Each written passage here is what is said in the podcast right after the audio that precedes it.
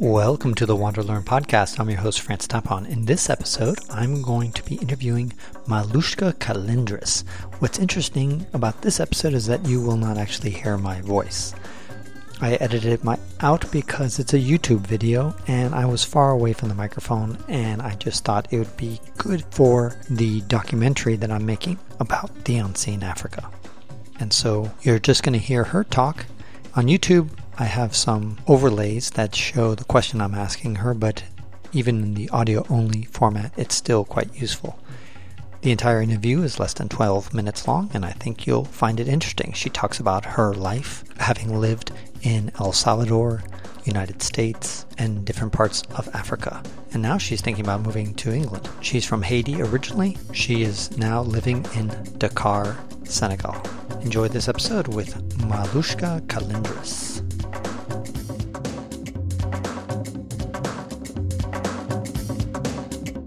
Hi, my name is Malushka Kalindris. I'm what you call a third culture kid from the US, but originally from Haiti. And I've lived in several countries. So I've been able to um, live in Central America, Caribbean, El Salvador, Guatemala, Haiti, and the US, different states. And now I am living in Africa for the last three years I've been here in Africa. Right now I'm working for an international organization, Save the Children. In terms of helping Africans, I think the best way is actually to educate oneself and not to go with the stereotype. So by learning more about Africa, by learning more and considering Africa as a continent, not as a country, to actually learn about the diversity in the cultures and the many historical facts, I think it will really help Africa more um, in that manner if people take the time to discover what Africa, this continent is really about. The way that I was blessed to have Senegal to move my family to compared to some other countries like Niger, like Mali or Burkina Faso. Um, one of the things that I have enjoyed here is the fact that I can express myself and not be worried, especially as a woman, um, around um, the level of safety here. This is one of the safest country that I've ever been to, to most of the countries, even the U.S., El Salvador, Haiti, Guatemala feeling so safe and watching, you know, walking around in the streets at any time at night. People here are extremely friendly and very open. And one of the things I have to say that um, really marked me is the tolerance in terms of religion. So in this country, um, they celebrate all of the Muslim holidays and all of the Christian holidays.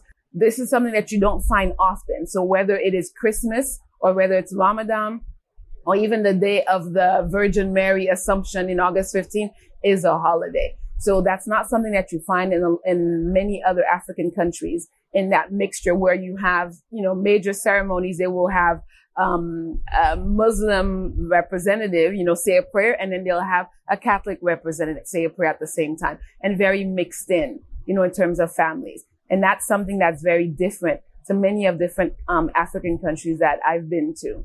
Being a, a black non-African, you know, in Africa comes with its perks and it also comes with its downside. They will expect that I adopt certain culture, certain behavior as a woman on top of it. The moment I do open my mouth and they see I don't speak the local language and I am dressed differently, they'll put me in the, in the Tubab category, but a black Tubab because Tubab is um, foreigner white, but I'm a foreigner black, you know, in that manner. Um, but at the same time, it also opens doors, whereas my counterpart that are white and foreign, they may not be invited or integrated in certain setting because automatically, you know, that whiteness will appear. And I may be able to slide into um, a, a, ceremony or a gathering without showing without showing major differences in that matter. So that allows me to open doors. Certain discussion I'm capable of having. So there's conversation I'm able to do that my other counterpart colleagues or friends that are white are not able to bring in because it will ruffle sensitivities. What took me a long time to figure out about this region in the States will have um, time is money. You know, you're in a hurry, you want to get things done, you want to get results. Here, um, I do find there is a laid back attitude in the sense that nothing is really that urgent. You know, you need to take the time to drink your coffee. You need to take the time to socialize you really need to take the time to greet and not just go straight dive into business. And so that's something here that um, I have learned around. You know, really take the time to acknowledge a person, to talk to them, to look at them in the eye before going towards what you're looking for. You know, your, the purpose of your question or what you need from them. In OCDE developed countries, we still haven't reached, you know, that universal health care, that universal education. So um, continent like Africa has a long way to go. There's a lot of progress that has been made, but um, organizations like, you know, non-government organizations, they're going to be around for a while until we get to a point of humanity understanding that we're not alone on this planet. We're not alone on this continent. And we really need to be sharing our resources in a matter and utilizing our resources without waste. So that way it is enough for everyone to go around. People that are concerned with the fact that those that are going to countries to aid are actually the abusers also.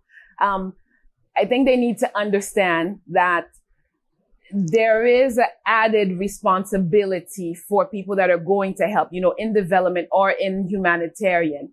However, in society in general, abuse happens all the time. Moving from El Salvador to Western Central Africa was an eye opener as a woman. Um, coming from Latin America, where my entire career was with women leaders, women bosses, that was something that really was um, a shock to me and i had to do a lot of adaptation because i came into a region where it is male dominated i mean even if we think you know in the americas we still haven't reached that parity but um, we take for granted everything a lot of stuff that women have been able to achieve in the americas so here um, gender has been something major i've had to teach myself how to talk and how to navigate because i come i'm a very um, outspoken, vocal um, activist, and so on. But I really had to learn to moderate my way of talking so I don't ruffle um, sensitivities and gender wise so I could get my message across. So whether I'm doing training or whether I'm talking to officials um, in high position, I've had to learn to adjust, you know, in that manner. But one of the things I've had to do is because of the fact that I'm also black and I look African um, from West Africa, I also often have to make sure from the very beginning that they realize that I'm American or that I'm Haitian, or else um, I may not be taken or heard, you know, in that manner. And so that's something I've had to teach myself from the very beginning. I always start to say, "Hey, I come from the U.S. You know, I'm Haitian. You know, my last residence was El Salvador. So please excuse my language, but this is so I have to make sure of that, or else they may be complete shut down." In a conversation and a lack of respect. So that's something in that manner I've really had to do. I've also had to look at, um, pay attention on the way I dress because whether I want to or not, there are cultural norms here that have to be respected. So when I, before going to a country, if it's more predominantly Muslim, I haven't had to wear a veil, but I've had to make sure that um, I'm not exposing too much skin. And I've had to also accept the fact that I will go places and people, men will not greet me because I'm a woman, you know, in that. So there are, um, there's a lot of adjustment I've had to make gender wise, you know, from the Americas, Europe and to here because these are cultural, um, cultural norms, especially in terms of gender. And that's something that, um, I've been learning to navigate. You know, I've made a few faux pas, but um, I've been learning to navigate and to accept, but it has been difficult, you know, in the transition. That's one of my bo- most difficult, I have to say, transition I had to make. They're very child friendly. So they really adore children. So this is a place where I have no qualms, you know, leaving my son in the car for five, he's a 10 year old, um, for five minutes, 10 minutes, rushing into the supermarket at the beach, um, even though you're keeping an eye, it's not the same way that you're keeping an eye because everyone in the community is keeping an eye on your child. And this is a place where even if I'm telling my son, for example, I could be walking supermarket or, you know, in front of a, a, per, a vendor and telling, um, my son, you know, that he shouldn't behave that way. Senegalese will stop me and tell me, um, ma'am, this is a child. There's no point of you being upset with this child. You know, he doesn't understand. He just wants to play. So don't be mad at him and they will and, and i'm not the only one so i have other friends other moms that will tell me the same thing other dads also so here there is an interesting culture you know um, in terms of child rearing and really the value on children in that manner. Now, on the other hand, um, I also have to say that it's very helpful for, you know, single mom. I didn't start off as a single mom here, but as a single mom now, I do have to say that the context allows me to keep an equilibrium with, um, work and social life balance and doing everything that's needed required for my, for my son. But it does allow, you know, having the support and the help around. There's a lot of activities for children, all types of prices. So they do offer um, a variety of activities for families. So this is an activity rich um, area. There's a lot to do with children for families here compared to um, Europe, even the US and um, and the Americas, and so on. They scold adults for being too strict. However, the way they raise their children also, it's in a manner of full respect. You know, in that sense of possibly not even requiring for an adult, you know, because the more any adult, I mean, in this culture, you could tell any adult can address the child to say, um, what you're doing is incorrect. You need to stop what you're, and without fear. So any adult will address a child or a parent, you know, if there's a behavior that's inadequate. There's no qualms about that. That is true here. The future of Africa rests in the hands of youth.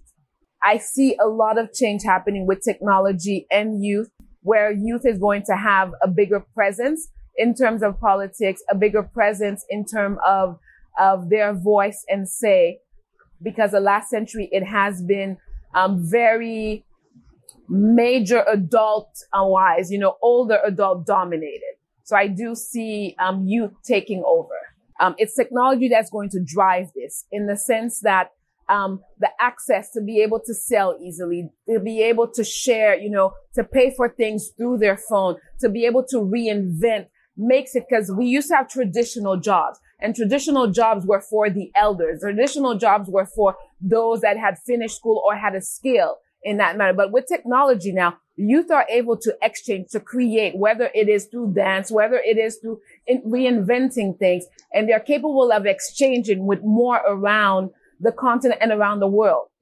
And I think that is by itself, it's a bridge and it's an open door where the elders will don't you won't need to be that old anymore to take over so these youth they're having a greater economic independence or boom that their previous parents or grandparents didn't have because of that access to technology and that concludes this episode of the Wander Learn podcast, where we explore travel, technology, and transformation.